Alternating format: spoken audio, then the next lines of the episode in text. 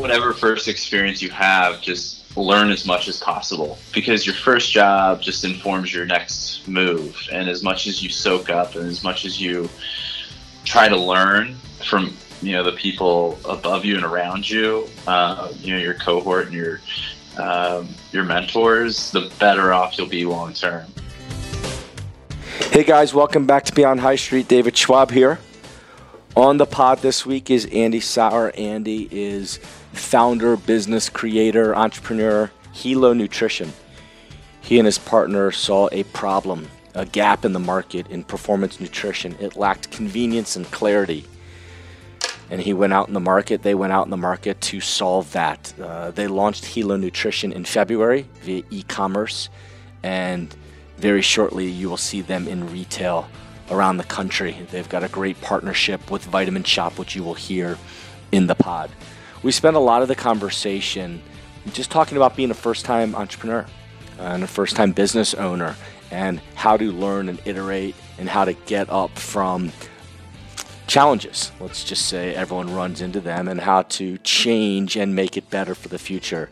And he credits a lot back to Miami and learning and professors that gave real world examples. He loved the case study part of school. I did too. I thought seeing something in real life was easier to understand. We also spent a little time for students coming out as graduations upon us and what one can get out of a first job. That's an interesting piece as part of the pod for some of the students, not just, you know, work life balance uh, and how to get up from mistakes. But for him, it was seeing a P&L in action for the first time. And that was one of the things that he learned when he was 21 years old and how that's helped him in his various jobs along the way. I hope you guys enjoy the pod. I'll talk to you soon. Bye. My partner and I, who's, who's an engineer, looked at something and, and I just felt like there was this massive gap in performance nutrition for better convenient options, a world of powder, and we just found a way to create something that was exponentially more convenient, which was a gummy. And in a world of performance nutrition that just keeps booming and shelf space keeps growing, we just knew there had to be an opportunity for a standalone business to, to go out and do that.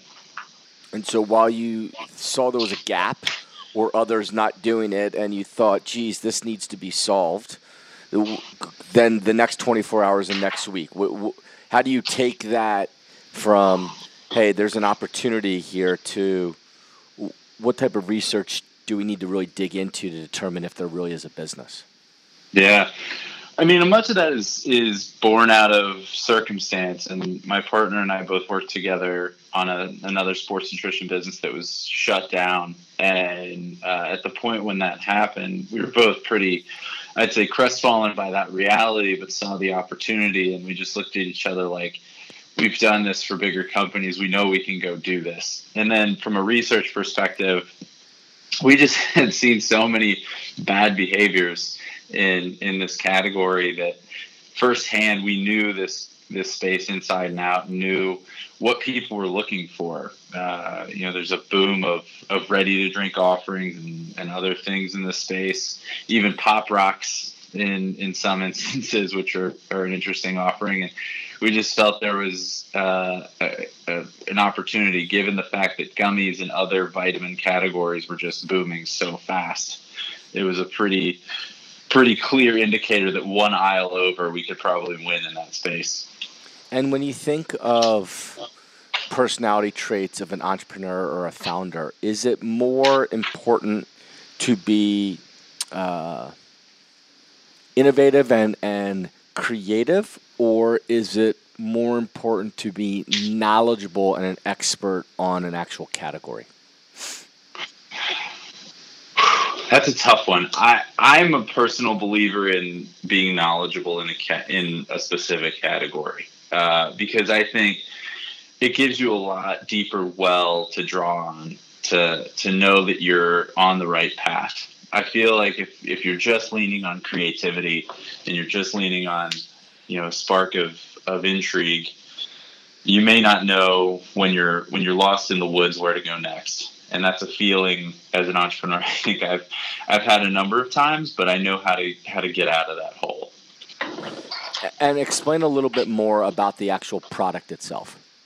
Yeah, so we we invented uh, a new way of of creating gummies that could hold sports nutrition ingredients. So pre workouts, amino acids, uh, post workout recovery things, sleep recovery, muscle building components.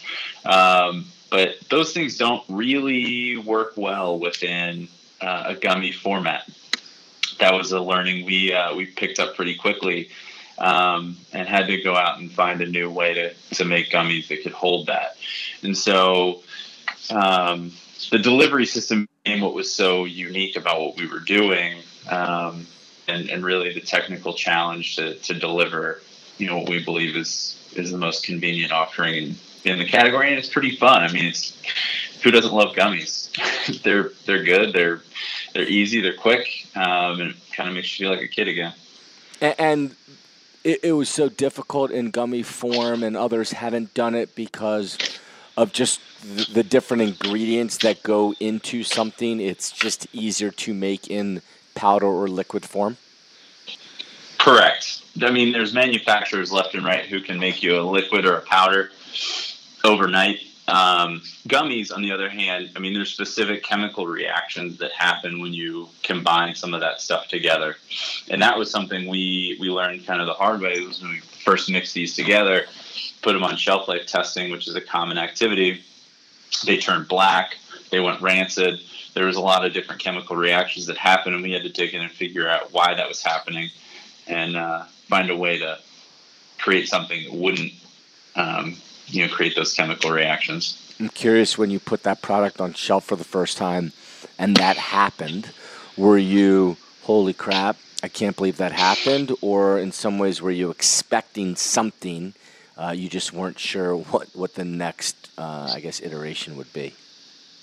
Definitely wasn't expecting it, um, and, and maybe that's being naive. I think generally, uh, when you think of something you wonder why hadn't someone done this before. I don't know. Maybe it is being just naive. You think, well, no one thought of it, and then uh, this happens, and you realize why no one had done it because it was hard, and figuring out what it would take to make something shelf stable took a lot of research and a lot of um, a lot of background and in chemistry to, to get to something that would work. And fortunately, we had great partners who could help us get there, and um, you know, hopefully that's a protected process now. Yeah, and when you, I guess that's those are early, early days. Um, so the, the first couple big milestones for you, certainly, as you indicate, shelf stable is critical. What would be other business milestones a, a, a young entrepreneur as they're creating a product need to make sure it's done um, before they're either raising money or, or, going to the market. Just a few other of those early milestones. Yeah, um, you know, I've I've done this on on so many other big brands for big companies that for me, I knew the biggest early milestone was me being personally excited about what we were putting in the product, in the package, and that the package looked like something I would go buy myself. And uh, you know, we found a, a designer who made just an incredible label that felt so premium, and I I thought to myself, I would I would go buy that. So it's funny that doesn't really feel like a milestone, but in my mind, making something that I would go buy was a big light bulb. Okay, we're we're on the right track. Then um, digging in with some some uh, some people that I'd worked with in the past, um, you know, we were able to secure distribution with with Vitamin Shoppe, um, and that was a huge milestone just in in knowing that we've got a partner who can help us build this brand and help us grow it. Um, you know, pretty organically throughout the market, um, even before we launched with a, a, consumer. And so we knew we had a landing pad uh, to to help launch this business. And then the last one, it's it's interesting when you're starting this journey. You think you know everything about who's going to buy your product. And at big companies, you don't always, as much as you think you might have all the data in the world, you don't, because they're generally not as adept in the digital space versus as you start on your own, you dig in and, and you launch with a consumer, and we had a bunch of different targets, and and we realized the one I expected to be our biggest wound up being our smallest, and a new consumer emerged that is very interesting and um, you know we're excited to, to market to them. So knowing exactly who we're talking to every day it was another big milestone for me because it just helps inform everything about who we are as a brand how, how do you balance in your head oh i guess the word would be patience something where you, have got a new product you're trying to get market traction um, you're trying to get trial from consumers uh, you know, in the long run, there will be others in the marketplace, as there is with every business category in the world. Um, so, h- how do you balance knowing you've got to go, but being patient because it also takes time in growing a business? That's a tough one. I, you know, someone told me once that uh, being a, a startup founder is a lonely journey, and I think it's it's some of the truest uh, advice I've ever gotten as I've dug into this. And I think it's because you're the only person who ever feels that true pain of not moving fast enough um, while also not wanting to mess up. and, and those are uh, conflicting priorities every day. You know, we want to launch all these products and Vitamin Shoppe's taking all of them, and that's exciting. Um, but you want to make sure they're done right and so we were iterating right down to the final run because we wanted to make sure they were perfect so that the first time someone bought it they'd come back and be excited to buy some helo product again um, but those are in conflict with one another. Being done and moving on and, and moving on to the next thing is always in, in conflict with um, with making sure things are perfect. And that's just uh, it's a really tough balance. Hmm.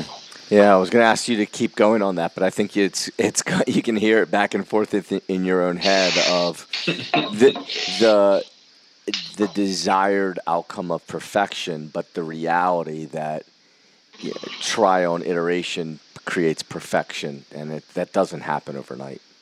No, it's going to take time, and we have to we have to just keep the running tally going of all the ways we want to improve ourselves. And that's one thing I say to every consumer who reaches out with negative feedback. I just keep telling them, thank you for for telling us that. I don't care how hateful your your verbiage is. I just appreciate knowing what negative things you have to say and you took the time out of your day to let us know and that just helps us get better. So and you you had previous big brand experience, you saw a problem, you saw a gap, and you created it. I'm curious back to Miami days, um, how much in your mind you thought of entrepreneurship um, versus brand marketing, and where if you had early days and desires of starting your own business. Yeah, I did. Even even uh, as a as a freshman in college, I, I felt like that was the thing I wanted to do. Um, there was an upstart business in Columbus called Jeni's Ice Cream, and I, I reached out and asked if I could be their agency because they only had you know one scoop shop, but I thought they had an amazing product, and they politely said, "Nah, I think we're good. We have our own designer." Um, and uh, and I went back to back to work, and at, Miami, I learned so much, and and I I was always balancing the two when do I start my own business? What what do I go into in the meantime? Um, I explored accounting for a long time. That felt like it wasn't the right fit. Um, found my way to brand marketing, and and that really did feel like a, a great fit and something that I could patiently and diligently learn through that process. And uh, and I had just amazing mentors that I learned from along the way that helped me get to this point to to the end that when I did go out and start my own business, it was it felt natural. It felt like I was just going out and doing what I had done a hundred times before. It just was was my own thing, but I felt that confidence because I did, um, you know, ten years in, in brand marketing for large companies that trained very very well. And, and stay in Oxford for a second in terms of your learning yeah. from accounting to brand marketing. Uh, your, your, the best way for you to learn was it through the book? Was it professors? Was it group case studies and projects? How did you learn thrive or what did you best experience through that? Um, I think the best professors I had were the ones who set up real world examples. If if there was an example in front of me that I could dig into, um, I just I, I, would run at a million miles a minute. Um, you know, I had a sales professor, Todd Stolberg, who was just an incredible professor. Uh, he wasn't there that long, but um, you know, he got me down to Cincinnati to shadow P and G salespeople for a while, um, and that was something that I could just dig into, and I felt like I could draw on that experience forever. Um, professor Rosenthal was another one that he was he was a case study based professor, and I think that to your question, that's really where I thrived. If I had a case study, I, could, I felt like I could dig in and, and see a bigger picture and, and try to try to learn through that. Uh, but he always brought in clients who you could interact with and kind of test your theories on, and, um, and that always helped to, to understand if you're on the right track or, or way off. Go back to your freshman day when you freshman days when you said you asked Jeni's Ice Cream to be their agent. What what did, what did that actually mean? What what were you proposing to them? Uh, I had I had a great friend who was a graphic design major, and I had a great friend who was a coder. And I looked at their website and I just said, I feel like we can do some cool stuff for them digitally. And I reached out and I said, "Can we build you a website?" Um, I think there's there's a big opportunity there, um, and then we can do some other collateral in store and and you know Facebook advertising and things like that. And uh, I, I, just I saw an opportunity for them to um, you know do some digital marketing things that I was learning about, and I just was like, maybe I'll just put this into practice now, see how it goes. And 4,000 kids are going to be graduating Miami in a week. What, what do you tell them? I think whatever first experience you have, just learn as much as possible because your first job just informs your next move. And as much as you soak up and as much as you try to learn from you know the people above you and around you, uh, you know your cohort and your um, your mentors, the better off you'll be long term. I think my first manager is still who I draw on from an experience perspective the most. I have obviously learned from a hundred other people along the way, but that first experience was so pivotal in setting my expectation for what work life should be. And she wasn't shy about giving me direct feedback. She wasn't shy about letting me know when I messed up, and I still appreciate that so much to this day. Um, my first company was was uh, the J.M. Smucker company, and um, and it was it was very um, it was kind of a P&G esque uh, environment. They had a lot of acquisitions from P&G and a lot of people from there, so a pretty classical marketing organization. Um, and I just I soaked up every experience there and and was always looking for for something else. So anyone graduating, I think it's just there's always more to learn. Um, the job's never done. It's not nine to five. It's whatever you make of it. And I think that was the biggest thing I I was always focusing on then. So uh, let's stay there on learning. Uh, some of the things you just mentioned learning were more, I guess, the traits of a job. Uh, learning how to deal with uh, a client a manager that wanted you to do something differently or understanding the importance of learning or um, you know what work life is really like at a young age. What, uh, what about are there actual uh, skills either sales or management um, or accounting or uh, the creation of business? Any skills like that you pulled from your first job that you remember? Yeah um, it was the first time I'd seen, a, you know, I took a bunch of accounting classes. The first time I'd seen a, a P&L in in action, and that was that was one of those things I loved about brand marketing. Is one day you're focusing creative and trying to message your business, and there was a core truth you're trying to get across to a consumer target, but then ultimately that has to deliver to a business result. Um, so in my first job, some of the opportunities I had, just because I had some adeptness in it and some real curiosity for it was how can I dig into the finance accounting side, working with those groups cross functionally to message that stuff back to um, our leadership team and and ultimately take on some of those responsibilities. In a marketing role, it was generally scoped to be pretty creative. Um, and so, from my standpoint, there was an analytics and financial component to my first job that I didn't necessarily expect, but I loved. Hmm. What about internships? Did you have internships through college or high school? I did. Uh, so Smucker was where I interned, um, and then went back there full time. Then, when you interned, do they just move you around spots, or what department were you in when you interned? Uh, I was in marketing then too, um, specifically on ice cream toppings. Hmm. Yeah, it's amazing how many people have full time jobs out of college. Certainly on the brand side, that started with two months in the summer, either making money or not making money, but just getting to know people. You know, they always say it's who you know, but I think it's more the other of who knows you. And the internship is the best place to best place to prove that out. Absolutely.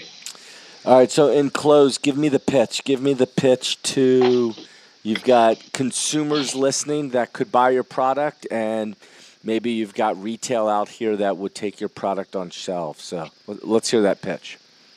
Yeah, so human Nutrition, you know, we were born out of a desire for, for more convenience in a category and more clarity. Um, you know, we we felt like this was a, category that was confusing to buy, and, and we put our our our benefits first, whether it be you need energy for pre workout or you want to build some muscle. Um, you know, we felt like we addressed a lot of the biggest needs of athletes in the world, and we did it in a convenient, delicious, and approachable form.